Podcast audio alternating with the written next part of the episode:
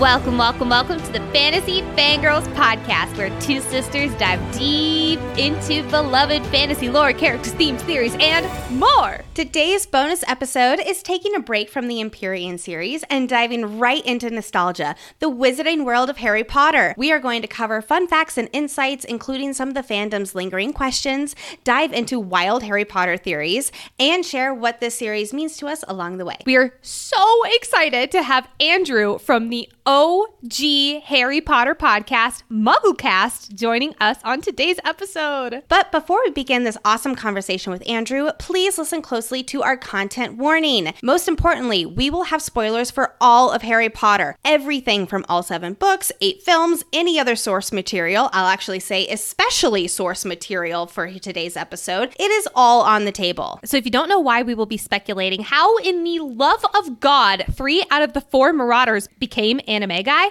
then please go finish the books and then come back. We will be here after your 4,224 page journey. Next up, this podcast is rated R. We, a fantasy fangirls, are adults who say adult things using adult words. Not about an adult book, though, today, I suppose. You might be asking, Fantasy Fangirls, this is a YA series. How can it be rated R?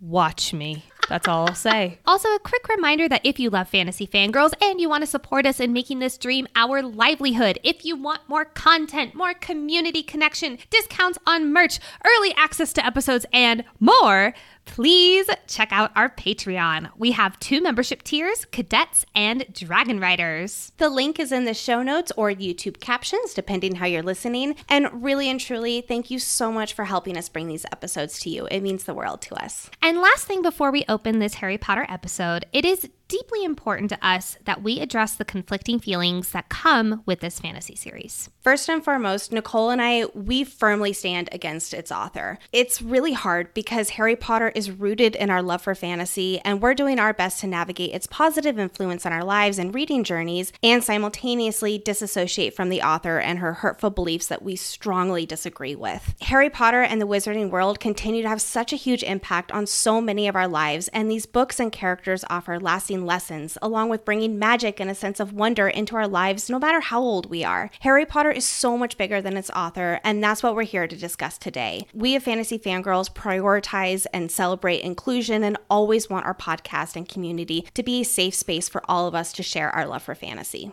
And now it is time to enter the magical world of Harry Potter with Andrew Sims. Welcome, welcome, welcome, Andrew, to Fantasy Fangirls.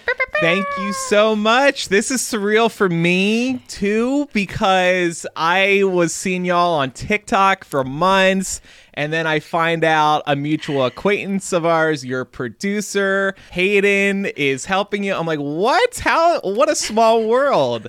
And then we started talking, and you two came on MuggleCast, and now I'm on this show. It's wonderful. And you two have done such a great job. I- I'm already like going off on how, how impressive it all is, but you two have done such a great job with launching a podcast and like blowing it up. It's so impressive because everybody's like, how do we make our podcast popular? You two figured it out. Well done. I think 35 seconds into an episode is the earliest I've ever cried. Thank you. I mean all of it, though. I, I mean all of it. And yes, so I'm very excited to be here for all these reasons and more. We are so excited to have you. We were saying when we were on MuggleCast, we were on what chapter seven, Barty and Crouch, when we were doing the deep dive of Harry Potter and the Goblet of Fire. MuggleCast was the very first podcast I ever listened to because you all were like up and going back even before Deathly Hallows came out, and like you were like doing the midnight releases before any of us were doing this with Crescent City and Iron Flame and whatnot. And so it's like Yeah. talk about OG, like you are OG, and I love it. Yeah, we got into podcasting really early. It was spun off of MuggleNet, which was the biggest Harry Potter fan site at the time. I sort of asked the team, should we do a podcast? Like, I listen to podcasts. I think they're cool. It could work for Harry Potter. We didn't know, of course, what it would turn into, but people loved it because we became a resource for people. We became people's Harry Potter friends. Like, even myself, going through high school at the time, I didn't have friends at school who like talked about Harry Potter. Being a nerd wasn't as cool back then. And so we were kind of that outlet for people to ex- escape to, to find people like themselves through podcasting. So it's just been an amazing experience, and we're still doing it. We're hitting our 19th anniversary this August, which is also very meaningful for Harry Potter fans because, of course, the epilogue 19 years later. So. Are you guys doing anything special for your 19th anniversary? We haven't really thought about it yet. We'll come up with some cool merch, but other than that, I don't know. well, we'll keep an eye out because I definitely need a MuggleCast hat. Yes. Like, I've been Oh. eyeing your beanies, and it's like Wait. I think I need one. okay, I'll send you to a beanie. I'll send you a beanie for sure. Oh my I'll get gosh. you a beanie. Fangirling so hard right now. It's not even funny. They're Oh really good gosh. beanies too. I'm very. I, I pleased with them. bet. Like I've been looking at your social media, and every single time it's like, oh my gosh, I have to get one. Well, Andrew, we would love to have you kind of take the mic for a second and just give a little bit about you, about MuggleCast, about your journey with Harry Potter. We'd love to know all the juicy deets. Yeah, so I was first introduced to Harry Potter back in fourth grade. My fourth grade teacher read Sorcerer's Stone to our class. I was just in third grade. That is literally how. And then she was reading it too slow, and I was like, "Screw this!" So I went and re- I bought it myself, and I finished it in like a few days. Sorry. Okay, keep going. I'm so No, excited. no, that that's have the same story as me. yeah, no, that's so funny. Uh, so yeah, I got into Harry Potter through my fourth grade teacher, and then from what I recall, basically right after she finished reading the book to us, I remember going to it was either Borders or Barnes and Noble, and Chamber of Secrets had just been released. I still remember seeing it at the front of the store. I was like, "Whoa, perfect timing!" So I grabbed it.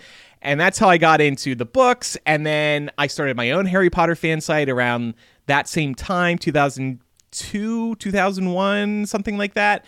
And then I saw, I heard about MuggleNet, which again, like I said, very popular Harry Potter fan site. I wanted to get involved there. Long story short, got my foot in the door there. Launched MuggleCast. I've been in love with podcasting ever since as well. So I've done a podcast on Twilight called Imprint. I did a podcast on the Hunger Games for a little while. I started getting more involved with podcasting. I now edit and consult for others. So podcasting really is my bread and butter right now. That's where it all came together for me. And then I heard, heard about Fourth Wing last year. I was like, dang, this series is popular. We were talking on MuggleCast with you two about if if it's the next Harry Potter or like Twilight, Hunger Games, we had a good discussion there. But oh, and funnily enough, and like kind of coincidentally, but not really, I just finished Iron Flame last night, so I'm ready to dive into your podcast. How are you emotionally after that finish? After I? I was shocked as I, I was expecting to be rocked because after what happens at the end of Fourth Wing, um, I was expecting a similarly large cliffhanger, and yeah, I'm still digesting it, but I'm excited now to finally like dive into all the theories that I'm sure people have been sharing online over the last couple of months. Oh, hey, Andrew. I think we have a podcast on that. I think we have a podcast. just for you. I can't wait to listen. I seriously, that's one of the things I've been looking forward to finishing reading, so I can finally listen to your recaps of Iron Flame. So I'm very excited to dive into that. Awesome. Yeah. Well, we're so excited to have you here today. Fun fact so, you were part of MuggleNet. I also had a Harry Potter website. It was like an RPG. And you all know me and my archive section. So, of course, I had to make sure that the world building was to AT and super detailed. So, I would use MuggleNet as well as other Harry Potter fan sites that had, you know, like those like Wikipedia sort of things on oh, it. yeah. And I definitely use that as one of my source materials. So, Oh, that's so cool. What was the name of your RPG? Immortal remember? Magic. Immortal Magic. Cool. Yeah, That's a I- very sweet name. My original I- Harry Potter fan site was called harrypottershouse.com with the slogan I love it. You love Harry Potter? Now visit his home. And like 12 year old me was very proud of this slogan. I love it. Andrew, I have a feeling you and I probably crossed paths when we were like middle schoolers. yeah, definitely. If not in person, then in like a forum or something. oh, definitely. Harry Potter chat definitely. room. well, so Andrew, I know that Nicole and I have mentioned with our listeners before, like what house we are, what our patronuses are. But before we get really into the deep stuff here with our Harry Potter episode, let's all three of us go around and share some of our favorite things. Hogwarts house is kind of like a little get to know us sort of thing when it comes to Harry Potter. Andrew, let's hear from you first. What is your Hogwarts house? I am a very proud Slytherin, and I'm wearing the the sweater today. But I did show up to this recording without it, so thank you, Nicole and Lexi, for inspiring me to go grab this sweater really quick. I was like, what was I thinking? So yes, I'm a Slytherin. I bought this in 2017. That is the year I converted to Slytherin. I used to be a Gryffindor. I went through a breakup, and I was like, you know what? I'm gonna be bad now. So I decided to just go for it, and and that's how we ended up. it just stuck.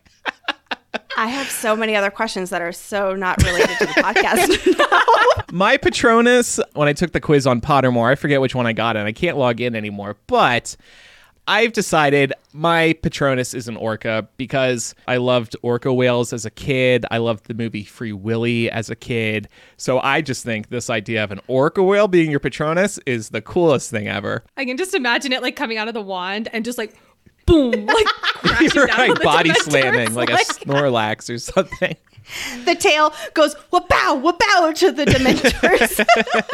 my favorite Hogwarts class, Defense Against the Dark Arts. I think it's just so badass. I, I really appreciate it. And I loved, in a way, the revolving door of professors every year. It kept things interesting. And then, favorite character, Dumbledore. I've just always loved Dumbledore, his power, his intelligence.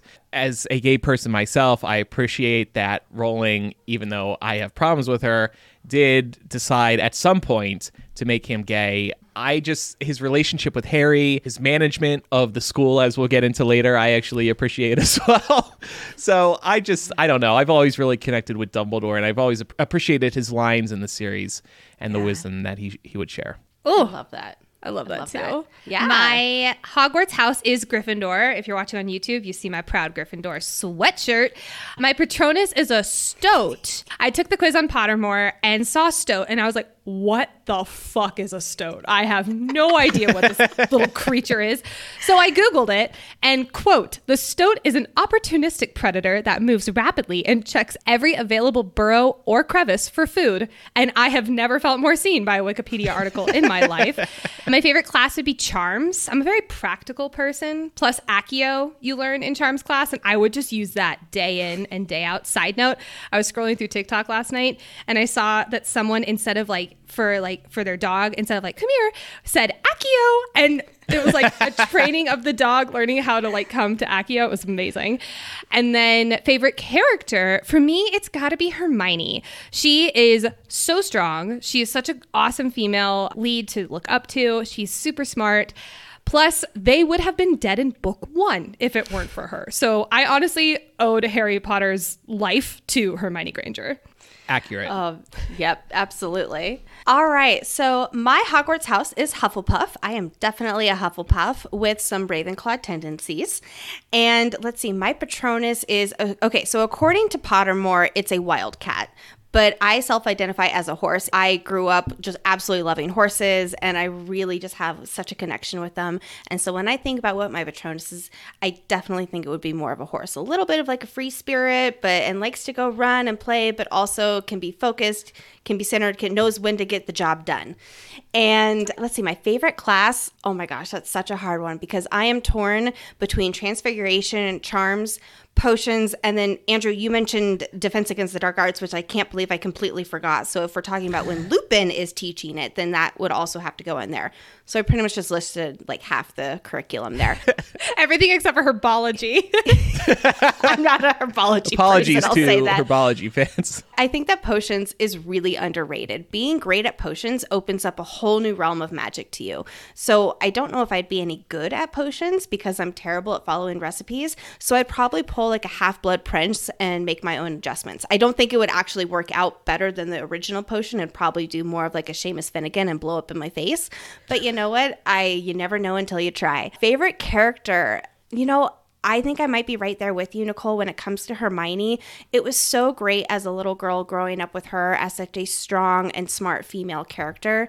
And you just always like really looked at her not only as a role model but also just like as a relevant best friend too and i just really loved her i'm also going to go with someone who i feel like very few people actually say and that is harry potter himself you know i always joke that he is my platonic book boyfriend not my actually my boyfriend but my platonic book friend and you know if we're gonna go with who i'm crushing on obviously it's bill weasley like come on now Absolutely. but I absolutely adore Harry. He's a great friend. He's got a great moral compass. He's got good clapbacks. Oh my gosh. In Order of the Phoenix, he is just spot on. And he's so brave and so selfless. And I just really love Harry. That's love super that. fair. I love Yeah. that too. Mm-hmm. That is true. Not a lot of people do say Harry. I feel like it's because it's like that's the obvious answer, but Harry's Yeah. a really well written character. Yeah. I- and when you come I up with love a it. good explanation as to why he's your favorite character like this, then it works. That's kind of how I feel about Dumbledore, too. Like so many people might say Dumbledore. I feel a little strange bringing it up, but I'm sticking with it at this point. I've been in this fandom a while. I can say what I want. yeah, exactly. You, d- you have earned your right for Dumbledore to be your favorite. yeah, I put it, I did my time. Let's dive into some Harry Potter fun facts and insights. So, while this might not be a chapter by chapter or even a book specific Harry Potter deep dive, one of the best things about the wizarding world is that there is so much supplemental information that you can learn by going down oh so many rabbit holes. I am sure all three of us have gone down hours and days and maybe even years worth of rabbit holes at this point. So, let's just dive right into the wizarding world with fun facts, insights, and some favorite speculations that we can just have some real fun with here. So, number one's a nice, fun, lighthearted one, and that is after the seventh years graduate, they return to the Hogwarts Express on boats, mirroring how they arrived on the boats their first year to symbolize a full circle of their education. I was blown away by this. I didn't know this. Where did you see this? I, I can't remember my exact source, but it is on the internet and it is confirmed by the author that it is correct. Because I was Okay. wondering, like, they never have like any kind of graduation ceremony or anything like that. Of course, they have, you know, like the end of the year with the house points and who's awarded the house cup, but there's no like huzzah that the seventh years graduated. And I was a little bit sad for them because we've all gone through our education and gosh darn it, you should deserve some kind of recognition. And so, so I looked it up because that was keeping me up at night. And sure enough, that's the answer. keeping you up at night. Well, I also love this because in Goblet of Fire, when the first years are taking their boats to the school, it's pouring rain.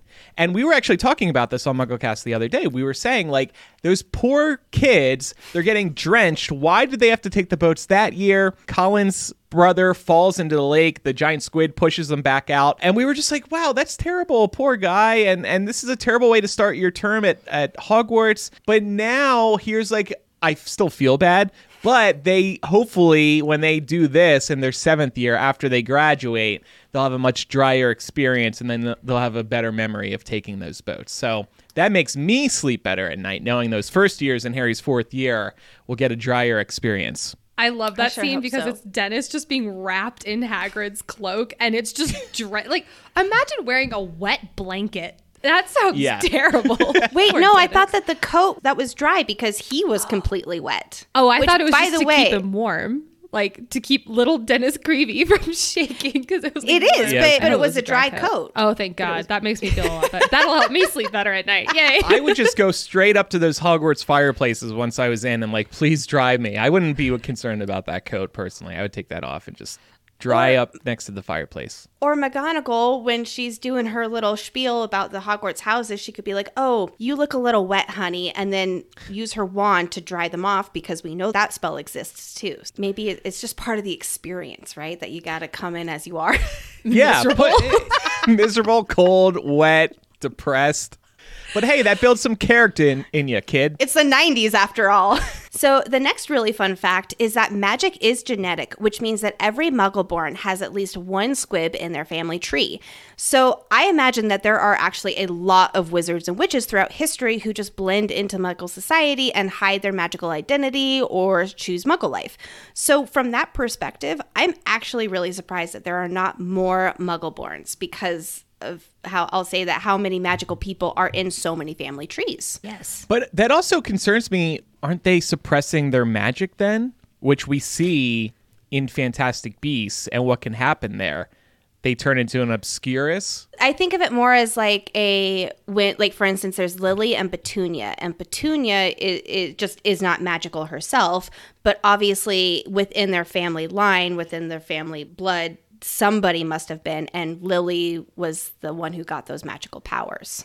Oh, I see. I think that's how it is. This is why they need a 23andMe, but just for the wizarding world so that they can find out, like, who did I get my magic from?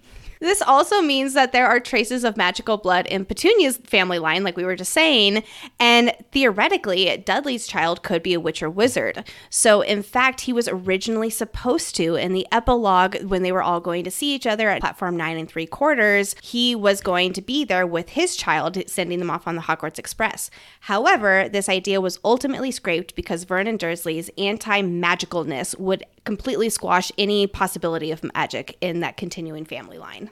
You just exploded my brain right now. oh my God. I would have liked that because Dudley does try to ever so slightly make amends with Harry by the end. So this could have been a touching cherry on the cake if he also had a child who was going to Hogwarts and then he sort of got like a Hogwarts experience through his child. I would have loved that just so much. We know that Harry and Dudley, they're on like sending each other Christmas card relationship status. So it's like, yeah, mm. they acknowledge each other and every now and then their families will see each other, but it's a very, I'll say, cordial family relationship. I'm sad by that. I wish it was more. I wish it was more of a buddy buddy, or like at least, you know, like maybe spend Thanksgiving together every other year. That could have been something that was explored more in Cursed Child, too, by the way. I know people have very mixed thoughts on the whole storyline in there, but it did answer some questions like that in terms of relationships post Deathly Hallows, thinking about Draco and Harry. They had a, an all right relationship. They were on speaking terms, at least. But it'd be nice, too, if Dudley showed up and I don't know, they were, uh, I don't know, they get coffee together every Friday or something like that. Well, okay, so Love now I have to ask have you seen Cursed Child? Oh, or yeah. have you just read it? Oh, Oh, no. How was Uh, it? yeah. It's really good. And I think maybe this is why I have a better impression of it than other people. So, yes, when you do just read the script, you're like, what the fuck is this? but when you see it, the magic on stage really is so impressive that you understand. And really, it's just all about the theatrics. It's about what you're witnessing on stage. There's magic that's happening that makes you go, how the hell are they pulling this off? So, I get it if you're just reading it. And I still, even if you see it, you're still like, this story is busy and convoluted, but it is a good time in the theater. Nicole, we really do have to see this because it came out in what 2016. Nicole was visiting me. I was living in California at the time, and so we did our usual midnight release. We were so excited. I had been counting down the days. I had never been so excited for something since Deathly Hallows. Yeah. And then I read it. I stayed up all night and I finished it at five o'clock in the morning. And I had like a bad book hangover. Not the good kind that you get after Fourth Wing or after ACOTAR, but like the bad one where it's like, what the fuck did I just read? Like, and I took to Amazon and I wrote a scathing review. Oh. And it turned out to be one of the biggest ones, at, le- at least at the time. I have not checked it in a long time, but it made me feel a lot better as I just ranted about how it read like a bad Harry Potter fiction and that I've written better Harry Potter fan fiction. and like, like a lot of people would- were, okay, yeah, okay. yeah, did like the helpful, there's a helpful sign for it, and oh my amazing. gosh, I I just went off on it, and I will still talk, but I also have to give that disclaimer because I understand that it is really meant to be seen as in the theater as a play, and because it is all of the magic that comes to life in such a cool way that there's no way of seeing on, in the script. So I will save my full blown Cursed Child bashing until or hopefully I can change that perspective when I actually see the play one of these days. yeah. We'll get there. We'll get there someday. it is going on uh, tour, so it might just come to you. Yeah. They haven't announced dates and whatnot, but I think starting later this year or in 2025, Okay. it's hitting the Lexi. road soon. Our time has come. Our time has come. You think we can write that off as like a tax expense? Absolutely. if you're going to review it on the show, yeah. Yes. All right, moving on. So this one is more of my own speculation, but I'm going to call it canon. We all know that Quidditch has a ridiculous scoring system, and I am convinced that this is because it was originally played on much slower brooms. I came to this realization while playing Hogwarts Legacy, flying around on my broom. That is definitely not a firebolt. And it makes me think that the scoring system would make this more balanced. It would take longer to get the snitch, and therefore that's why games lasted so much longer. So therefore, there's more reliance on the skill of the chasers. That's interesting. And yet, uh, by the way, Quidditch, well, there's no Quidditch in Hogwarts Legacy, but broom flying Right. could be so much better in Hogwarts Legacy. For starters, when they're on the broom, they just look so stiff. But what annoys me about Quidditch is that a team can basically give up by catching the snitch. Even if catching the snitch means you're going to lose because the other team is so far ahead. But catching Yep. the snitch automatically ends the game. I feel like that shouldn't be allowed. What's the point of just giving up? Okay, so that opens up the question then why did Viktor Krum catch the snitch in the Quidditch World Cup when Ireland was far ahead of them and they didn't then Bulgaria didn't even win in the first place? I think that because it's explained that it was because he knew that they were going, that Ireland was just absolutely going to win. So he wanted to end it essentially on his terms so that the score could be as close as possible. Oh, but now that I think about that, I think that that might have been a crumb where it's like, all right, well, I know that our team is going to lose. So I might as well get the final word in, so to speak, there. That's what I was leaning towards. But to Andrew's point, that kind of is giving up, or that's not trusting your team to do what they're supposed to. Yes. What does that say mm. about your teammates? I'm gonna go catch this because y'all suck. and I'm not gonna waste any more time. I got a Quidditch World Cup after party to get to. I want to hit. I want to hit the dance floor and drink. Yeah, it, it it really bugs me. And I guess it's not necessarily about the spectators, but the Quidditch World Cup is a massive worldwide event. You're you're throwing in the towel for the people who came in to see you. I just. I would be so like- disappointed. this can last up to a week. This can, this can last forever. Yeah. And it's like after an hour comes like, I'm done. I need water. I need my game. Not lasting a week for me. I'm out of here. I have other questions just while we're on that. Why did Arthur only book it for one night when it could have easily been for longer than that? Like, that's my question, but that's getting off topic here. He teamed up with Krum. He was like, "Hey, make sure this uh, goes real quick because I only booked a single night." and that's how Fred and George knew to bet on that because they were all in it together. Ah, yes, it's all coming together. Get the three of us together and we will theorize this entire book series. I love making like new canon and just like hoping it somehow makes its way onto one of these Harry Potter Wikipedias or something. Barty Crouch's boat. We were talking Yes. about it on MuggleCast. Ahoy! We were. That was a great moment. Okay, so this was one of the questions that I had reading uh, specifically Prisoner of Azkaban is how do you become an animagus? And thank goodness we learn how to do so. So, friendly reminder of what an animagus is in case you're like, I don't remember that in the canon. This is a person in the wizarding world who can transform into an animal. Minerva McGonagall, Rita Skeeter, James Sirius, everyone like that. Thank you, wizardingworld.com, for this info. So, are you guys ready to learn how to become animagus? Anime guy? Anime guru? Yes. Just gonna say Nic- Nicole's taken over the archive section right here. Apparently. so, step one you must carry a single mandrake leaf in your mouth for an entire month. This is step one. From full moon to full moon, you keep that mandrake leaf in your mouth. If you swallow it or if it falls out when you sleep, you have to start again the next full moon. This is. I'm already done. I'm tapping out. I can't do this. This is too much. I mean, a single mandrake leaf. What does that taste like? By the way. In your mouth for a whole month, and then you sound like you're like chewing gum for a month straight every time you talk. And how do you brush your teeth with that? How did Peter Pettigrew answer any questions in class? Like I could see James and Sirius figuring out how to like answer questions in class around this, but Peter Pettigrew's an idiot. How did he figure out how to keep that in his mouth and also like answer a potions question in class? That's my gripe. As we go through all of this, all I can envision is McGonagall going through this whole sequence and just like the silliness of it and her just being so serious. And it's like, do it for the cat, do it for the animagus, do it for the animagus. Well, I hope she was smart so enough to do it outside of school, where like you can take a month off and just like focus on this, you know? Yeah, so during, we're like during the the summer, holiday. Yeah. Well, okay, so I'm not even done with step one. At the end of the full moon, you find a small crystal phial that receives pure rays of the moon. What does that mean? I don't know. And you put the saliva filled leaf inside plus one of your hairs. That is step one, a full month of a step. Step two is add to this phial a silver teaspoon of dew from a place that neither sunlight nor human feet have touched for seven days. What? Guess what? They're going into the Forbidden Forest. Oh, you have to risk death too. In- How do you know if that dew has not seen sunlight for seven days? How would you? Do you have to just sit there and like stare at the dew and make sure it doesn't like evaporate? like you- well, I like the forest idea, like because the forest is so dense, no sun rays get down there. I'm thinking like in between two houses, maybe in like a city. I don't know. A, a backyard in Brooklyn probably doesn't get some sun in a certain spot I, for I a bet there's some like lower chamber, like, or I bet there's like some herbology levels. Uh, again, all I can think about at this point is how Hogwarts Legacy is laid out, and it's like, okay, there's like the hidden corridor. I bet that there's some, some dew, some dew back there with all of the what's it called, the snapping plant.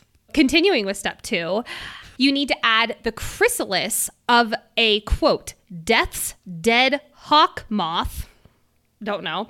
To this crystal phial. And then you need to put this crystal phial in a quiet, dark place and leave it alone until the next electrical storm. You cannot even look or think about this phial until the next electrical storm. So make sure you do this in the rainy months, is all I have to say. Step three.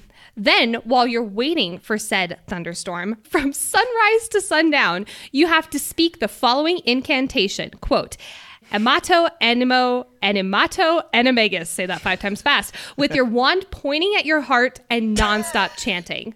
From sunrise to sundown. I'm assuming this is every night until there's a thunderstorm. This is all while you're waiting for said thunderstorm. Okay, this is where I'm truly surprised that the Marauders were able to do this. Like, I also just absolutely need the TV series of the Marauders. Like, that is a whole other tangent that I could go on. But again, Yeah. going back to Minerva McGonagall, can we all just picture her doing this for like days on end? you have to really, really, really want this. If you do successfully pull this off, it is quite an amazing feat that you can then show off.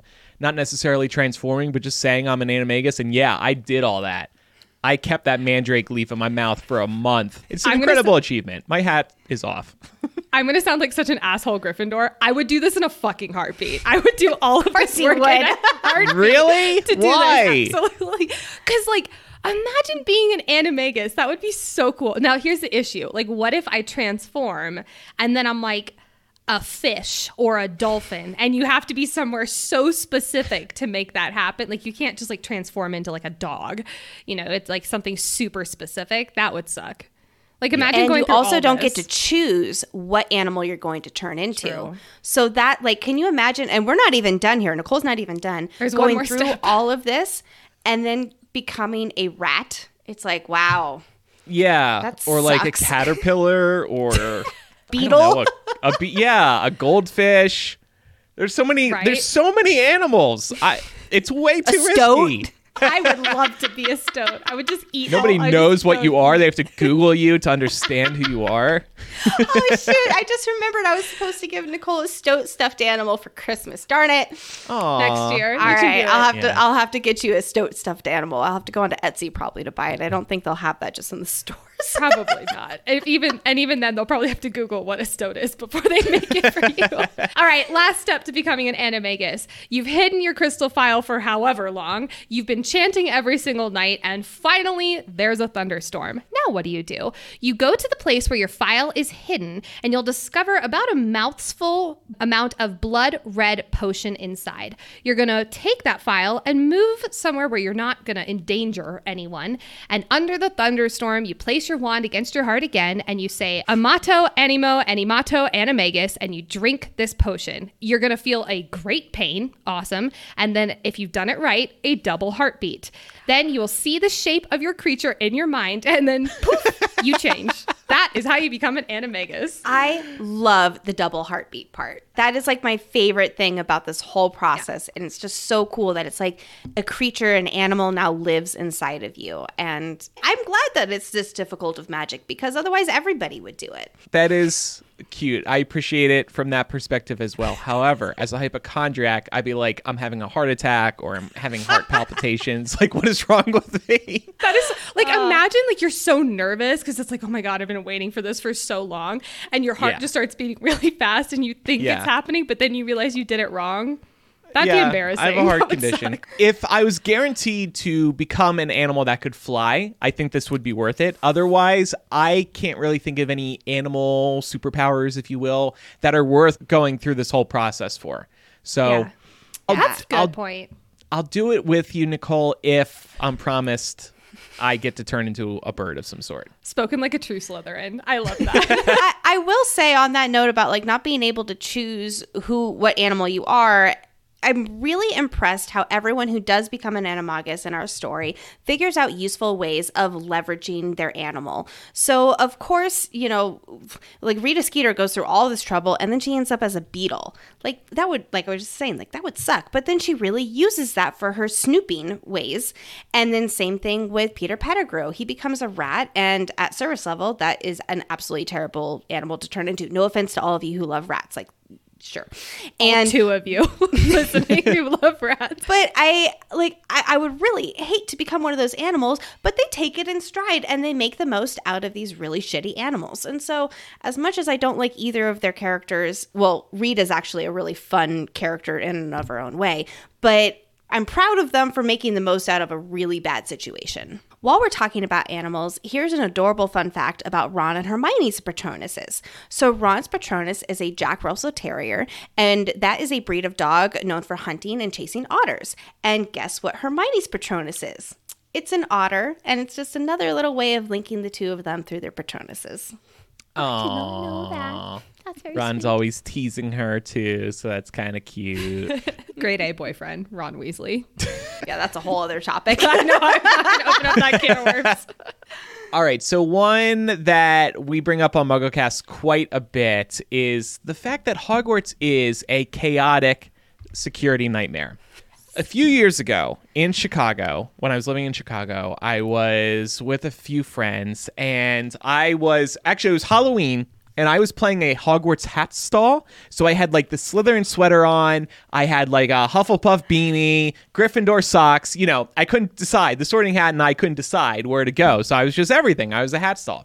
Because of that, we got on the subject. This one person at the party brought up that Hogwarts is actually a security nightmare. I was like, huh. I hadn't really thought about that before, but you're right. And it kind of turned into a running joke on the show. This school, it's loosey goosey, party time all the time. You can die tomorrow in an instant, whatever. You know, that's just how it is here. But just think of all the ways that it's it's dangerous, it's chaotic. It, there's very lax security. Just to name some examples from the books and the films, staircases, they just move or they open up from under you unexpectedly. There's the Forbidden Forest right next to Hogwarts. It's literally got forbidden in the name. But so what? You know, it's just right there. The Triwizard Tournament. Horribly dangerous, and you're competing against a dragon, even if you're not old enough to be able to do so.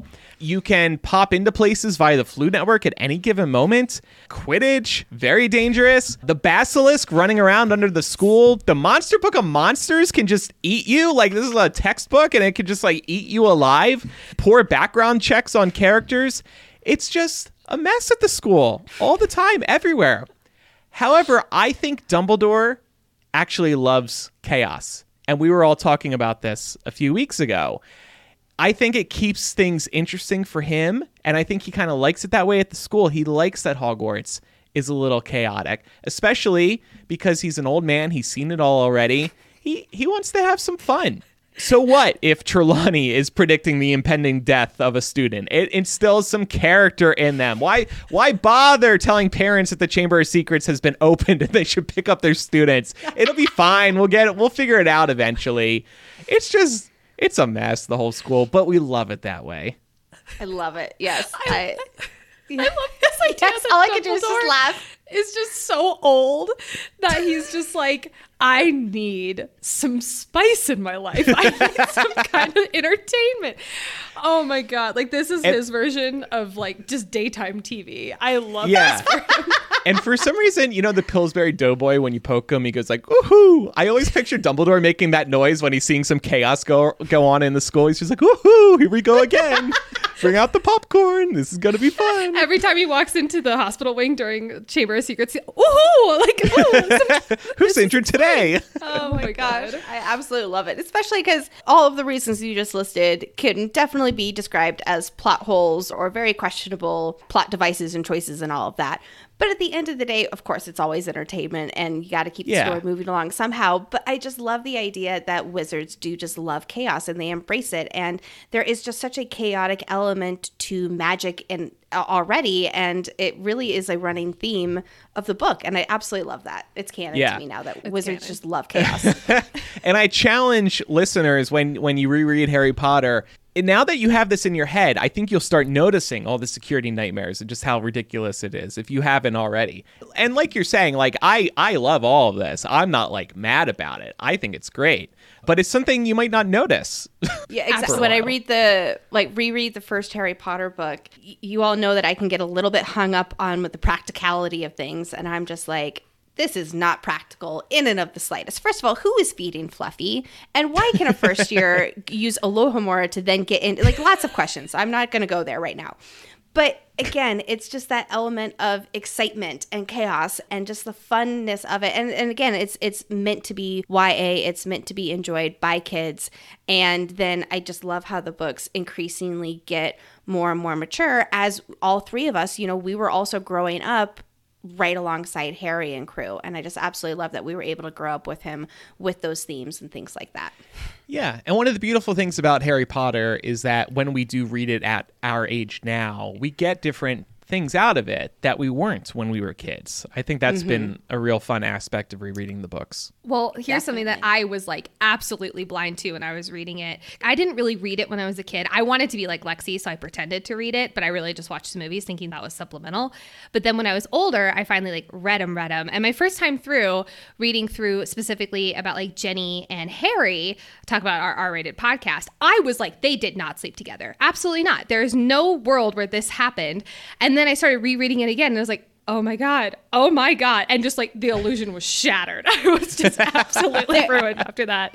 There's that one line about the things that happened like in like hidden corridors and stuff like that and i was like oh my god was ginny giving him a blowjob see i was always like did they fuck against the like the trees against like you know the lake and stuff like that? That's what i was always hearing. You know that molly and arthur definitely did the way that they were sneaking out in the middle of the night all the time.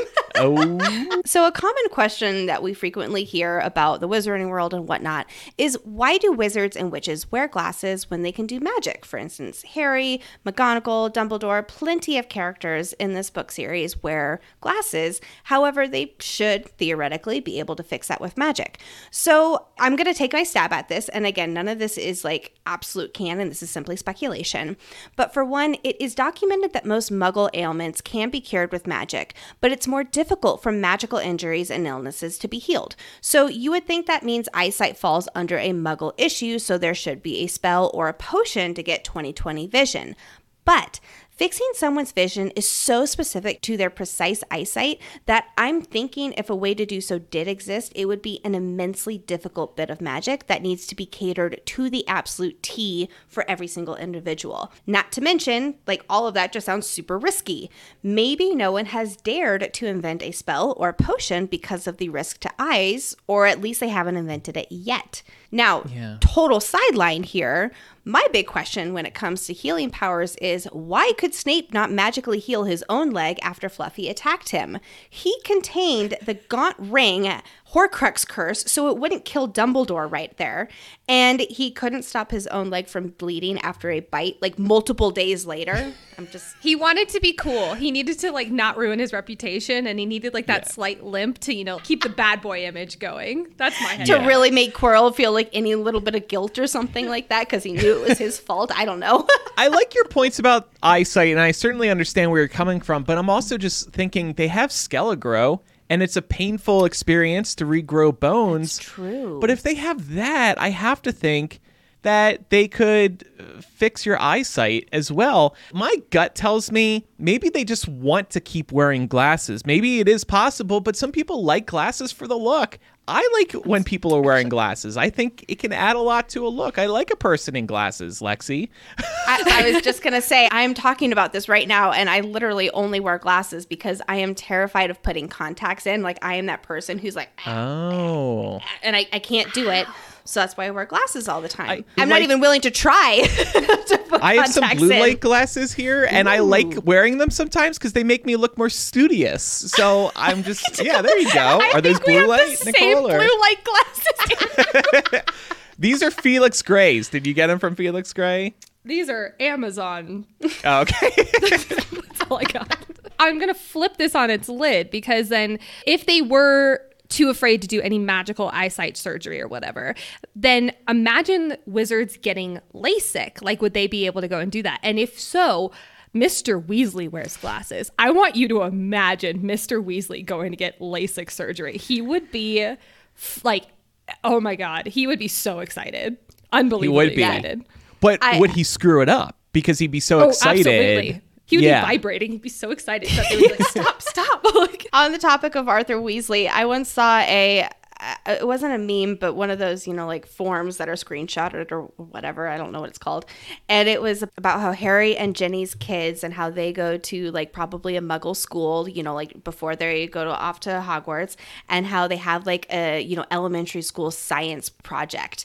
And then they all have like the big science what's it called? Like the ceremony the awards the presentations whatever that looks like.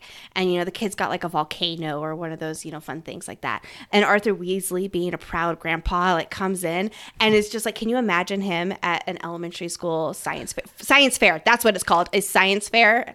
And ah. just like how giddy he would be. He'd be in heaven. It'd be like Oh. muggles going to the Wizarding World theme parks.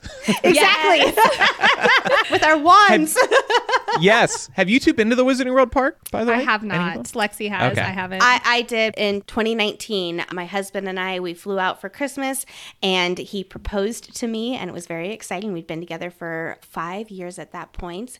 And then two days later, he took me to Universal Studios in California, and it was snowing, or their version of snowing, like not actual real snow, but it was like the Christmas edition there.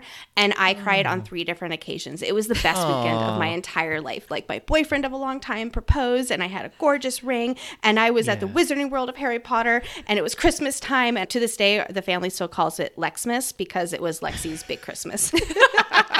That's so sweet. I love that. I'm assuming you've been, Yes, Andrew. I've I've been to the Orlando and Hollywood ones. I was living very close to the Hollywood one before it opened. So as soon as I heard they started testing it, did like a soft launch, I was there. I was in the the Hogshead having a butterbeer, and I was just living my best life. I bought this sweater at the uh, Wizarding World theme park, and they're working on another land now in Orlando. So yeah, Oh, it's I good. it- that. Yeah, in that new third park that they're building, Epic Universe, Mm-hmm. and but it's gonna be like it's gonna be like a bit of Fantastic Beasts, which okay, it's gonna be like French, which is a little odd because Fantastic Beasts has been canceled, so it's a little strange. But apparently, there's gonna be an, a big new attraction with Umbridge. So we'll see what they're actually doing. None of the details have been announced. I'm just sharing all the rumors. But Wow. I will Yeah. have to keep an eye on that. I have never been to Orlando, at least for Disney World or for Universal Studios or anything like that. But oh my gosh, I want to so badly because, yes, there's like Hogsmeade at the California version, but I want to go to Diagon Alley. I want to see the big Gringotts with the dragon and, or I'm sorry, excuse me, the wyvern, Nicole. And just like freak out. and the two lands are connected by the Hogwarts Express, which is really amazing. I didn't know that. Oh, Nicole, we might need to make this happen sometime. Expensive. this is expensive. so another question that we've all wondered before is how many defense against the dark arts professors were there when the position was cursed because we know that there was only one per year and it was over a whole lot of years now i will say the quick caveat to this is Quirrell, it definitely seems like he had previously been the defense against the dark arts professor while i think that it was a little bit of a later in the books add on there, it has been confirmed that he had taught Muggle studies previously and then was going to be teaching Defense Against the Dark Arts. So that technically was his only year of teaching Defense Against the Dark Arts, even though he had previously been a professor. So let's figure out this number here because you all know I did the math. All right, so let's back it up and walk through the full timeline. Tom Riddle graduated from Hogwarts and asked Professor Dippet, the headmaster at the time, for the job in 1945. Dumbledore became headmaster between 1965 and 1971. How do we know this timeline? Because he was not headmaster yet when Remus Lupin got bitten, which was in 1965, and he was headmaster when Remus started attending school in 1971. So that's how we get that range there. I'm personally inclined to think that there were a few years between Dumbledore becoming headmaster and these Remus Lupin events. So let's call it 1968 plus or minus a year, where he hadn't like just that year become headmaster or just that year not been headmaster or, or whatnot. So let's just say 1968 plus or minus a year. Now, Voldemort rose to power in 1970, which means he would have come to Dumbledore for asking about the position before this year, but he still came after Dumbledore became headmaster. So again, that 1968 plus or minus a year is right there. This is 10 years after he disappeared after killing Hepzibah Smith and stealing the founder's magical objects. So the range here is between 1967 and 1969 is when he cursed the job, and then Voldemort dies in 1998. This means that there were between 29 and 31 Defense Against the Dark Arts teachers in the cursed position. I'm so impressed by you right now. Oh my god. And this is another thing, security nightmare. Shouldn't the Yeah, parents right. be notified as they come into as their kid comes into Hogwarts? By the way, we've got a cursed position here. God only knows what the hell this professor is going to be up to this year. Dumbledore again, loving the chaos. Ooh, hoo, hoo. a new professor. We can't wait to see what's going to happen. It's so dangerous. It's so dangerous, and he couldn't have figured out how to break the curse. Look, again, I love the revolving door of DADA professors, but come on. And thank you for doing all this math. You know, this also made me just realize that, you know, a lot of the people who were taught by these revolving door professors ended up fighting in that first war against Voldemort. So a lot of students, not a whole, like, not a crazy amount, but definitely some would have had less than adequate defense against the dark arts education and therefore they were not able to battle the big dark arts bad guy. Oh my gosh. I never thought Dark, about that before. Upsetting thought. Yeah. I just Oh, wonder the- so if there's 29 to 31, how many of those died? Like how many of them were just like, "Bye, I'm like I'm leaving for X, Y, or Z reason," versus how many of them were cursed to mm, death? That's my question. Isn't that a big question? I don't. Yeah. Again, You would think a security handful. problems. You would I- I- think you would minimum. think there might be a problem after like that happens four or five times. Security nightmare. and there's all, and the, the, it begs the question: Why do these people even volunteer for the job? Do they think they're gonna break the curse, especially after so many? No way! I'm not joining that school after 30 have gone through. it's like dating a fuckboy. It's like, ah, I can be the one to change him. That's what this is like. That's my head canon. Well, it's like nobody like actually knows that it's cursed, but you would definitely think something's up after. I'll be given the benefit of the doubt and say after the first ten. or you ask Dumbledore, like, "Hey, what happened to last year's professor? By the way, like, why is this role open?" What does he say? Oh, yeah, you know, I decided it wasn't for him or something. during the interview process, you know, like when you interview with a company and then you get the job and then you start it and then you realize, like, oh my God, this is completely different than anything I thought. And I kind of got a little like bait and switch here. Yeah, that's exactly what that position is with Dumbledore. Oh, this is why that role is open. Maybe the pay is really, really good. And of course, teaching in Hogwarts probably looks good in the resume. So at least I would feel that way. So maybe they wanted it for the resume at the least. Andrew, would you, knowing that there have been, let's say, 25 previous people in that role in 25 years, would you try to take the job? You know, now that I heard this fuckboy analogy, I, I yes. I get it now. No, no, no. Knowing everything, no. Would you two? I would. I'd be like, you take sure it. Charms isn't available? Can you just put Yeah, me on the wait right. list for that position? Have like a custodial position. Can I be the security guard? I think your school's a security nightmare. Security consultant at Hogwarts. They need one. They desperately need one of those. Uh, Lexi, would you do it? Uh, when you say that analogy, I mean, probably. I would want any excuse to go back to Hogwarts. I'll be honest. Like I, it would be really hard for me to leave there. I'm really liking this mm. idea of security consultant at Hogwarts now, by the way. I might need to make this my unofficial job title going forward. Oh my God, please. So yes. we can write you write you a letter of recommendation. yeah, I'm just thinking of like a little name badge too, like security consultant. You know, like the FBI, they can like flash their badge real quick and like get into Right. because it's like that's what this would be like. So, as we're talking about security and we've talked about some plot holes and things like that, there is the question about why couldn't Harry bow out of the Triwizard tournament?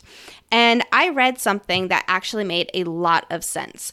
And putting your name into the Goblet of Fire and thus being chosen is its own form of the Unbreakable Vow. And if you remember, the Unbreakable Vow is what Snape and Narcissa do to support and help Draco in his quest to kill Dumbledore. And you die if you break your vow with that. And so I'm starting to think that Harry really didn't have a choice because otherwise he would some way shape or form die. You say it's a form of the unbreakable vow, but really, what does it mean? What is this agreement that is being made? so he's either going to die by violating the this supposed unbreakable vow, or die by Dragonfire. I like that you bring this up because this has been on my mind. We're approaching it in our chapter by chapter series. What bothers me is that Dumbledore and others didn't just put their foot down and say no. We also see in Goblet of Fire, the other headmasters are livid that Hogwarts is going to be getting an advantage with Cedric and Harry competing, whereas the other As schools they just have should. Yes, Right? Like I, we would all be really pissed off too. that alone should disqualify Harry, I think, because that is so unfair. but that's what makes it where the only reason that he can't be disqualified is because he would essentially drop dead. I do like the idea that the other two schools should have gotten an extra contestant. Yes, I want the guy who had like all the food dribbling down and that Karkaroff like kept scolding. I wish He would have died at the it. dragon. He would have been dead so quick. And I think in Goblet of Fire, we get a peek inside Harry's head when this happens. And I think there's something that encourages him to actually go forward with this instead of being like, I don't want to be involved. So it's kind of explained a little bit, mm-hmm. if my memory serves correct. And the other thing to consider is for the plot, blah, blah, blah. But I don't know. I still think there should have been a way to disqualify him.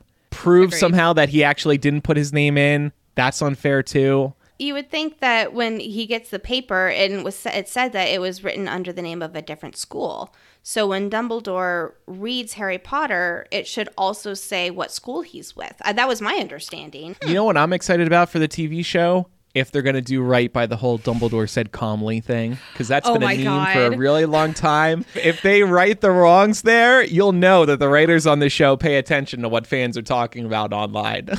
If they I like don't, stupid. It'd be so stupid if they have whoever plays Dumbledore. Here's what I, I heard, and I don't have this confirmed, but Michael Gambon, RIP, did not read any of the Harry Potter books. That's so true. He, because he didn't read any of the books, he didn't know Dumbledore's playful nature. He didn't know Dumbledore's calm nature. He only knew Dumbledore as like Dumbledore. Uh, it was a very one note portrayal. That is my He- small high horse I will step off of. no, I think you're onto something there. Also, that movie was directed by Mike Newell. He only directed Yeah. one Harry Potter movie. I had heard that he was kind of like not the best director for the the actors. Like he kind of had like a kind of like an angry personality on mm-hmm. set. I heard once or twice. So I think that's where Michael Gambon's acting came through. Like I would blame Mike Newell for that. Yeah. And I have to also say, because Michael Gambon, keeping in mind that he didn't read the books, it is all the more impressive, in my opinion, his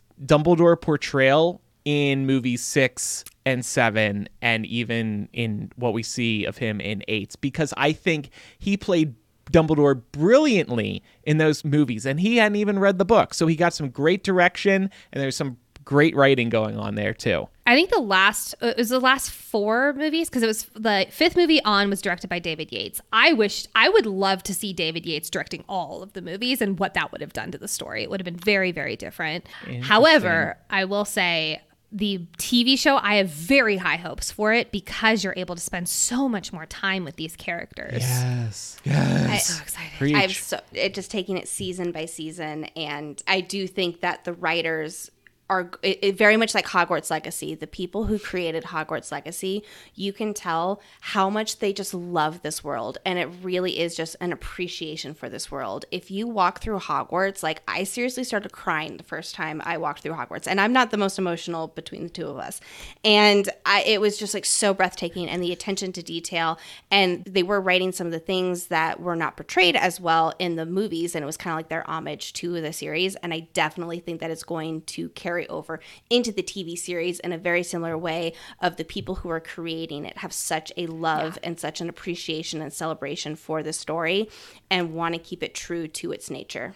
Hell yeah. And I'm hoping that Warner Brothers sees the reaction to Hogwarts Legacy because of the points that you're making. Everybody loved the attention to detail, true fans working on it. I hope they see that. I hope they remember that when they're working on the TV show. What did people yes. love about Hogwarts Legacy? People didn't love Fantastic Beasts. What did they love about Hogwarts Legacy? Okay, more of that, please. Yes. Get it oh, right, oh, Warner so. Brothers.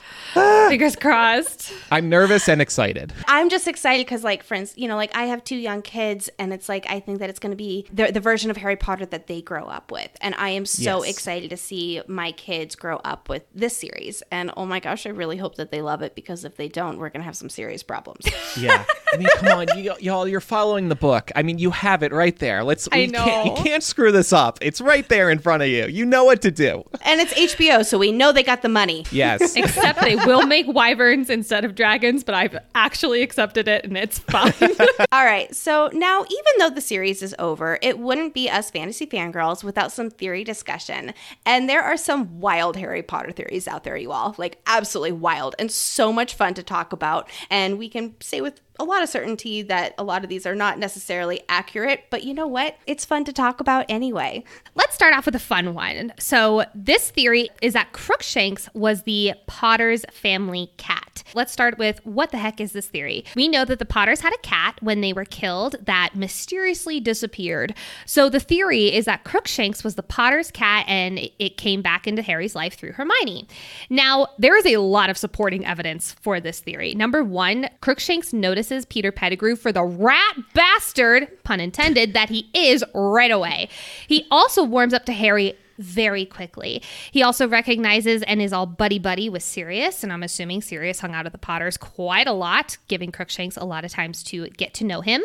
And also, the owners of the Magical Menagerie say that Crookshanks has been there for, quote, quite some time, like 12 years, quite some time. What are your thoughts, friends? Andrew, you kick us off. I really like this theory. I like to think that, you know, I just I'm so sad about Harry, you know, growing up without parents. Obviously, he has family through the Weasleys. But this idea that actually there was a sort of direct family member living amongst him this entire time, kind of keeping a careful eye on him. I'm also thinking of Figg watching him from across yep. the street. Figg being a cat person. I don't know. This uh, this this all connects somehow. I'll accept this one as canon. I, I also accept this one as canon. Like, this is definitely one of, I'll say, my favorite little theories here. We also know that Crookshanks is half Kneazle, which is a magical cat like creature that is highly intelligent. So, as a magical creature, I imagine that they can live longer too, and they can find their way back to who they need to protect, like Harry from Wormtail. I've bought into this theory so much that I basically have stake in it now. I love this theory so much. It's canon stamp.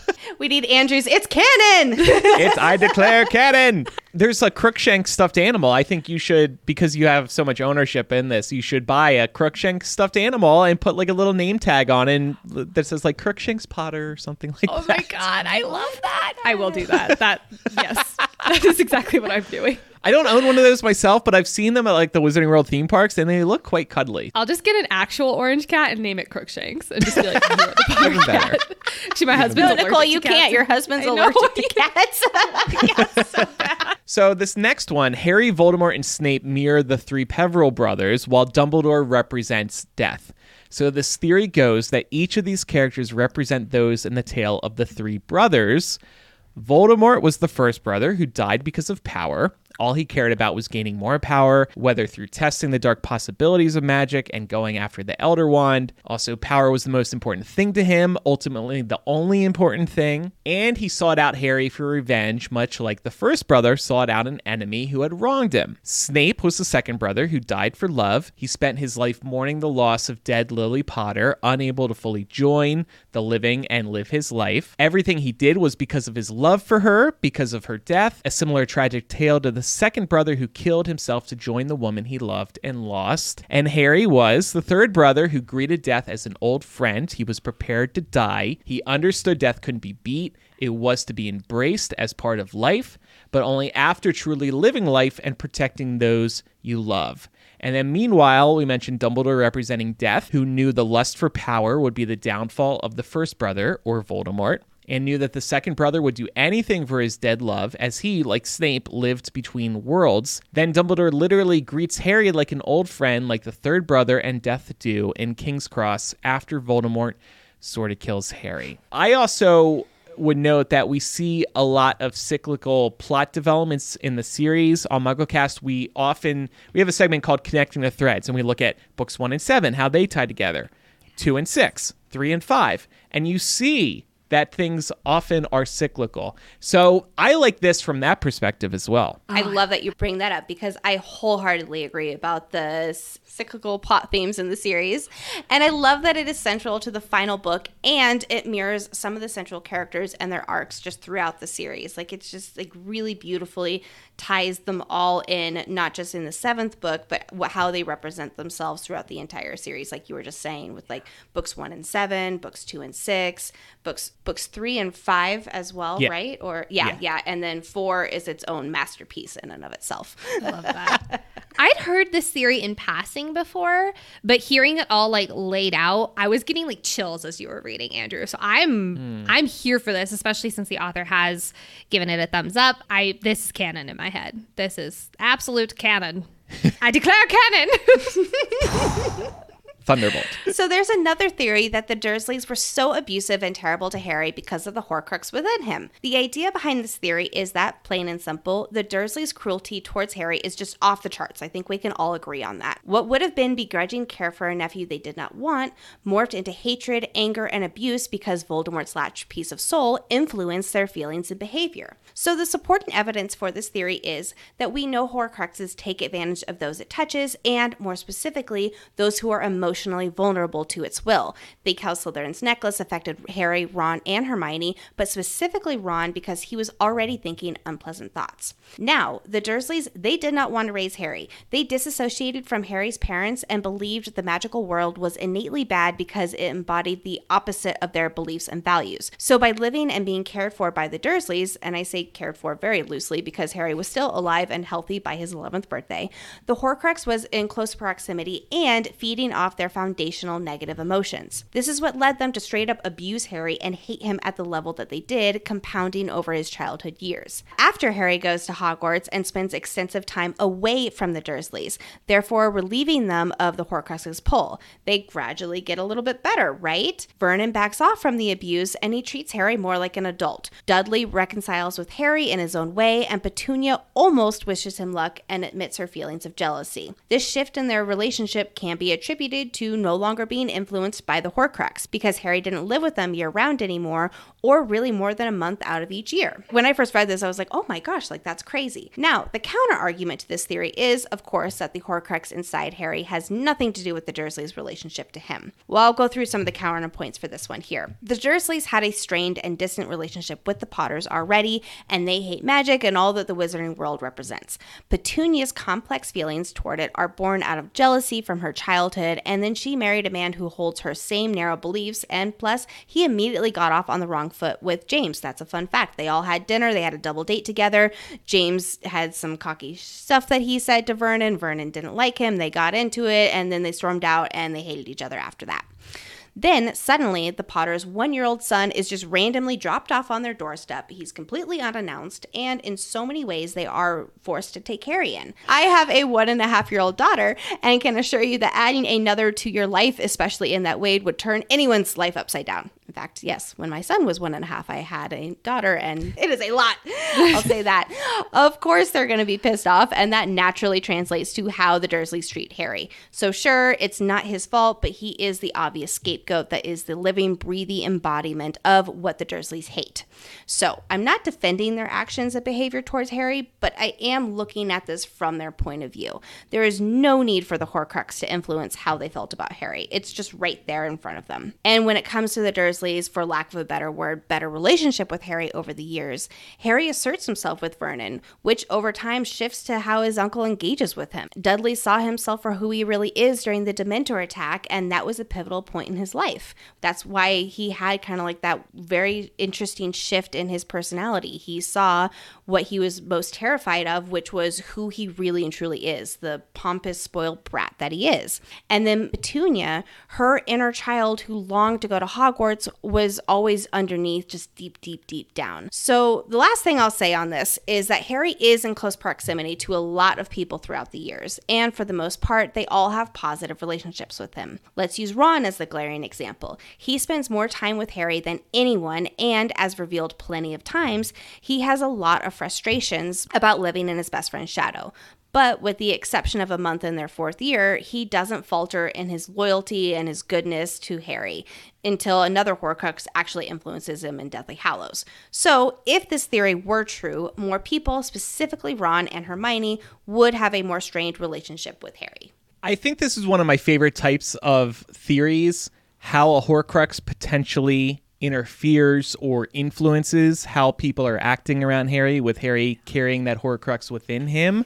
Another example of this, and this is a theory, this isn't confirmed to my knowledge, but in chapter 13 at Goblet of Fire, Trelawney asks Harry if he was born in winter, which is wrong. Harry was born July 31st. But Voldemort was born in winter. He was born 31st of December. So there's a theory that maybe Trelawney was actually being influenced by the Horcrux when she asked Harry if he was born in winter. Because I just also think it's kind of embarrassing that Trelawney would get that wrong when that's so easy for her to look up. Like, Yeah, right. I have a theory that Trelawney is actually a damn good teacher, and everyone is just giving her so much shit for like getting things wrong, but everything she says is either foreshadowing or accurate, like you're saying here. She does get some way. things right. Yeah, she does get some things right. I love her as a teacher because it's fun to read all of her stuff and all of her predictions. And then you think about, oh, is this actually true? We just don't find out until later. Hermione would not agree with you, of course. No, she, she would despises Trelawney. Uh, Trelawney, we were talking about their salaries. I feel like she definitely needs a pay raise, whatever she's getting paid, because she's using cooking sherry as like her booze of choice. And I think she can do a little bit better than that. Like, come on, let's get this girl something from the Three Broomsticks. She needs something. What if she's just a super cheapskate and she sneaks into the kitchens with all the house elves? Because I'm assuming they use cooking sherry a lot for food and stuff like that. And she just doesn't want to spend money. She's just a super frugal know- person. I mean, that's me. I love the Kirkland signature vodka, whiskey, gin. Like, I, I hold on. proudly display that in my kitchen. Well, Kirkland is totally different because that is just the best of the best, no matter what. I guess. Uh, fair enough. Fair enough. I also like to think that maybe both of these elements can be true. That the Horcrux is at play in terms of the Dursleys' treatment. It's just maybe elevating what's already there. The Dursleys are bad people to Harry. Period. Like there's no debate around that. Horcrux or not. But maybe it's elevating things a little slightly, especially with how much time they do spend with Harry over the summer in close proximity, and they already do want to treat him poorly. So the Horcrux just kind of pushes that further. Yeah. It takes advantage of their dislike. That's the word. I like that. That's the like canon that to me. too. It takes advantage of it. So this next theory is a favorite of Lexi's, even if it's been confirmed false after it first came about around the sixth book and before we learned Dumbledore's full backstory. Ron is a young time traveling Dumbledore. So, to explain the reasoning behind this truly wild but fun theory that Dumbledore is the grown up version of Ron due to tricks of time travel, Let's look at some evidence here. Dumbledore and Ron share physical characteristics. They're both tall and thin with long noses and red hair. Well, Dumbledore's was auburn when he was younger. Dumbledore has a scar on his left leg, and Ron broke that leg at the end of their third year. Ooh, that's a good oh. little connection. Both characters love sweets. And Dumbledore said he loved Bertie Bott's every flavor beans since he was young, except that Bertie wasn't born until 1935 when Dumbledore was middle aged. Uh, both characters have a great sense of humor. They're both funny. You read these books, read them again, and you're like, oh, damn, maybe the movies kind of robbed Ron of, of a lot of the humor, but you read the books, you're like, oh, he's actually pretty funny. At least this is the thought that runs through my head all the time. also, Dumbledore has a ridiculously high awareness of everything that goes on in Harry, Ron, and Hermione's lives, even after he dies. So maybe, you know, he is aware of everything because he is Ron. For instance, he knew to give Ron the Deluminator because he knew he would abandon his friends but want to come back. The solution to Dumbledore knowing all this, he already lived through these events himself. There is also confirmation in the books that Ron and Dumbledore have never been alone together. So how would Dumbledore know Ron so well? What do you I- think, Lexi? This is one of my fun, my favorite unhinged theories because, for lack of a better word, it really stopped my scroll. And like, I love a good theory that can stop the scroll and have really fun evidence and accurate evidence to back it up. Now, of course, we know it's not true. The biggest thing being the big difference in their families that we learn about in book seven, but it gets your mind thinking outside the box. And like I said, I love it when unhinged theories do that. Yes. Can I ask about this phrase, stop my scroll? You mean like scrolling through a social media feed and like catches your eye? What do you mean by this? Yeah, or like if I'm like looking on Reddit or like if I'm just kind of I'll say consuming content, I tend to skim a theory here and there and then decide, you know, if Yeah. I keep reading into it. And this was one that definitely called, yeah, stopped my scroll where it made me stop what I I, was that. doing and really focus in on it. And especially when we see so many Iron Flame and Fourth Wing theories and now in getting into ACOTAR and Crescent City and all the theories in theory land, there are certain ones that really do stop you in your tracks and make you go, wait a second. Oh, and then you just dive right on down that rabbit hole. And the next thing you know, it's three hours later. And it's like, oh my God. That's a great phrase. I love it for the alliteration. Stop the scroll. feels very Gen Z, you know? Yes. Oh, you're so Yes. cool. I'm not gonna lie. I, even though this has been confirmed to be not true, I'm so here for this. I love like if I were to reread the series now with this in mind, I feel like it would be it wouldn't be a different book or book series by any means, but it would feel so much more fun and nuanced and I'm here for it. I love it. Especially because Dumbledore knows everything. Like that's his whole mo is that he knows everything, and it is a great explanation. Except about that how he Quirrell knows. is Voldemort. He That's true. that. a few of the big, those big, uh, or what a basilisk, you know. Oh my and yeah, there there are those aspects that he does not know. this also just makes me think about how Dumbledore and Harry have a great relationship and friendship. And if I try to apply this theory to the books, I'm also thinking about how Dumbledore just wanted to experience life with Harry and going through Hogwarts with Harry and the fun of being a Hogwarts student again. So he decided to time travel and become Harry's best friend, Ron. Because he knew that he needed a friend. I love that idea. Yeah. That's cute. That's real sweet. I like that. so the next theory is also quite unhinged, and it's also around Dumbledore, and that is Dumbledore created a Horcrux, and this is from Super Carlin Brothers on YouTube. Thank you, Super Carlin Brothers. So what is this theory? It is that Dumbledore, in his despair after the death of his sister Ariana, created a Horcrux because he could not handle the emotional pain of losing this family member, the like basically last family member except for Aberforth. So, what would his Horcrux be then? And the answer is Fawkes. So, who would he have killed if he decided to create a Horcrux? And that is Ariana. We don't know who killed Ariana in the great duel between Grindelwald, Dumbledore, and Aberforth. And if Dumbledore did in fact kill Ariana, he would have created a Horcrux. Here is the argument for this theory. The line from Dumbledore to Harry where he says, quote, feeling this deeply means you're still a man. I love this still a man. The big thing here is like Dumbledore is not still a man, or at least a whole man, because he, in desperation to not feel this deeply, decided to nix a part of his soul. Dumbledore's distaste also for Horcruxes was not only because of Voldy Voldemort, it was also because of his own experience creating Horcruxes and how he dislikes them for that reason. Dumbledore also mentions in this wildly short explanation about assuming Nagini is the sixth Horcrux, he basically is like, Voldemort has quite a bit of control over the creature, and like, period. That was the end of that. He was like, yep, Horcrux, absolutely. Now, if we're using the same realm of logic, Fawkes also seemed to have quite a bit of a mind of their own, or they were being controlled to always show up at the right moment for Harry. Almost like Dumbledore always has control over Fawkes to go and do whatever he needs him to do, see the Chamber of Secrets ending. Now, you might be asking, however, how did Dumbledore fully die if Fawkes is still alive and well doing its Phoenix song at the end of Half Blood Prince? There is a small explanation for this, and that is Fawkes, earlier on in the series, Dumbledore mentions that he swallowed a killing curse for Dumbledore and died died, but because he's a phoenix, he was resurrected. So basically, that was the destroying of the Horcrux. So, unhinged theory land, what are your guys' thoughts? To create a Horcrux is a very dark step and decision.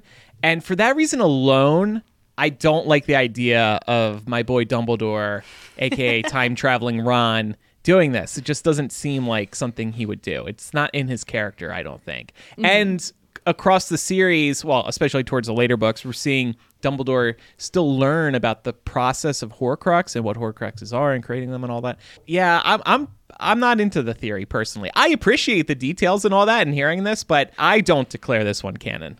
I originally was thinking that it would be maybe in line with his earlier years just because he does have that moral grayness to him. However, I do agree that it, yeah, it, it doesn't ultimately fall in line with Dumbledore's character, dang, it's another one where it's like, oh, like that that evidence does like because there are some theories where like the evidence just doesn't line up and this one it does line up and i just again i love it when the theories do that and make you think about it in a different way. I'm going to agree with both of you and say i like where this theory is going however i'm going to go with a nah on it. My biggest thing is if this was the case why the fuck wouldn't Dumbledore just be like, here's how you create and destroy Horcrux? One, two, three, step yeah, exactly. Like, I mean, you know, he's always the teacher who he's the golden teacher who's always like, let me give you the breadcrumbs, but you come to the answers on your own. I think about like Professor Devera is really good at that as well in Battle Brief. But I just feel like he would have given him a little something extra if he had been personally a creator of a Horcrux. So I'm going to go with a no on this one. However, I saw that and I was like, this is fun. This is a fun theory. well, going to stay in line here with our unhinged theories because here's another one Hagrid was an undercover Death Eater all along. and y'all are just, sick. I know. Dumbledore and Horcruxes. Hagrid, a Death Eater. What's going on? You trapped me in the show. there is just an abnormal amount of things that Hagrid does that actually aid Voldemort. A redditor called Whoop created this masterful essay on this theory, and I'm actually going to link it in the show notes because it is just like chef's kiss. It is unbelievable, and I'm going to do my best to highlight just like a small part of it here because it is insanely long. So Hagrid exhibits surprisingly decent magical abilities, despite supposed to only have a third year magical educational level. He also hints to knowing what came of Voldemort when explaining that Harry's a wizard and what happened 10 years ago, getting rather specific with his phrasing about Voldemort using a Horcrux. I'm just going to quote this whole part here. Some say he died. Codswallop, in my opinion. Don't know if he had enough human left in him to die. Most of us reckon he's still out there somewhere, but lost his powers. Too weak to carry on. And Voldemort later says to his Death Eaters in Goblet of Fire, quote, they who knew the steps I took long ago to guard myself against mortal death, they who had seen proofs of the immensity of my power in the times when I was mightier than any wizard alive, that's a lot more big words than Hagrid used, but it still mirrors what he said. And Hagrid, we, I gotta say this. I love my guy Hagrid, don't get me wrong, but he's actually a little cruel to muggles, specifically Dudley Dursley, and he gives him a tail, which should be an Azkaban offense. This shows Hagrid is a little bit more capable than he lets on, like I said a little bit ago about having more advanced magical abilities than a third year, and he has blatant disregard for wizarding laws and the safety of muggles. I will actually say most wizards have blatant disregard for the safety of muggles, even if they have good intentions. I'm looking at you, Arthur Weasley. See our episode of Mugglecast for Goblet of Fire, Chapter 7, where we discuss this at length. Hagrid also subtly manipulates Harry into putting him in these crosshairs of Voldemort's minions or even Voldemort himself. You know, they see Quirrell at the Leaky Cauldron when he first comes to Diagon Alley, and he literally takes Harry into the Forbidden Forest where Harry sees Voldemort for the first time, or I guess second time since he was a kid. Hagrid also shares secret security information directly with Voldemort. Again, this is all just in book one here. Was he just drunk, or did he wittingly share secrets and just kind of keep that to himself, having been fully complicit in revealing security related information in exchange for a valuable and highly desired prize? Then we learn that Voldemort and Hagrid actually did know each other when they were students. Could he be one of Voldemort's oldest associates that Voldemort just totally threw under the bus because, hey, Voldemort will do that even to his closest buddies. Like seriously though, like this theory essay goes on and on and on, like through every single one of the books and what Hagrid does that supports the Hagrid is a Death Eater theory. They have I'm the gonna stop here. receipts. I'm going to stop here instead of go through all of that evidence because you get the point.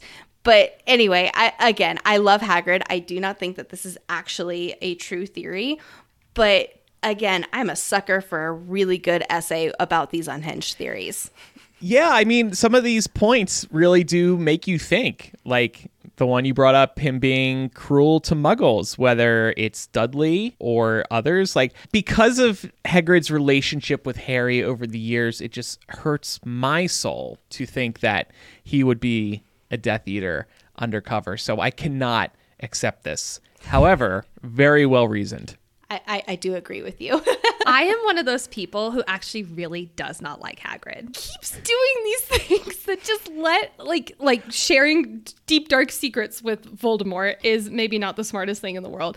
He in my opinion, he has a heart of gold. He's very kind. Yeah. But he maybe doesn't use his heart of gold and his brains in a way that this is also like the like wing Ravenclaw in me where it's like be brave, but also be smart about it, you know? And I don't think that Hagrid really embodies the be smart about it.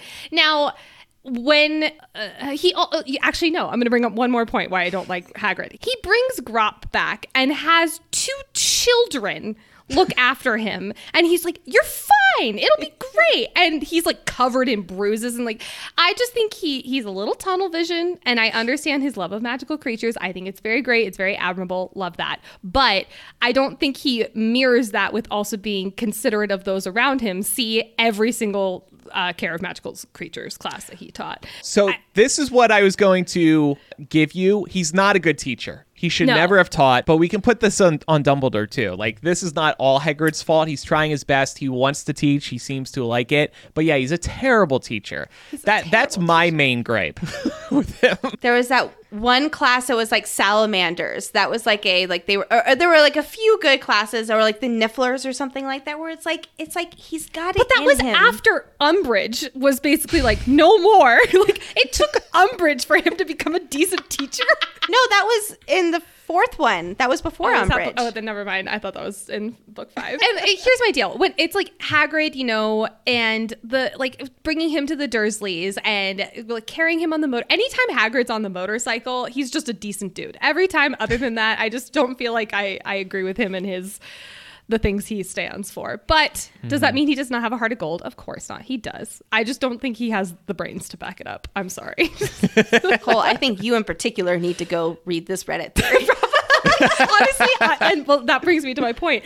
I like this theory for that reason because if he was just being an idiot because he was undercover the entire time, I love it. I'm so here for that. and that all tracks too, because of course there's a lot of undercover people getting into Hogwarts. So it wouldn't surprise us if he was just another one. exactly, exactly. well, well, that's it for at least our unhinged theories. Let's talk about some of like the smaller fun ones that I love this one that you have right here, Andrew. yeah, I saw this recently. It it stuck with me. Of course, Valentine's Day is coming up. That's why I wanted to throw this into. Teenage wizards break up with each other via howler.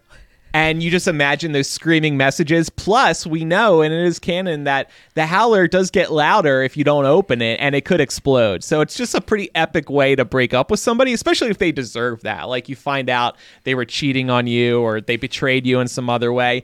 A howler being sent to them in like the Great Hall during breakfast, that'd be a pretty epic breakup. And maybe they had that type of breakup coming where you get embarrassed and everybody hears every detail of the other person's gripes with you. I was so I was skimming the outline before we started this, and it was like last night or something. And I was reading this as I was taking a sip of water, and I spat my water out everywhere and just started laughing. I love this theory. I'm glad you Absolutely. like it. All right. The last theory that I have here is that there is indeed a Hogwarts gym for those teenagers that want to work out. Because if you think about it, there's nowhere for teenagers to work out except like walking from one point of Hogwarts to the other because oh my gosh, there's a lot of stairs there. But I believe that there is a Hogwarts gym and it is on the seventh floor across from the tapestry of Barnabas the Barmy. Do So it's the it? room of requirement. It's the room of requirement.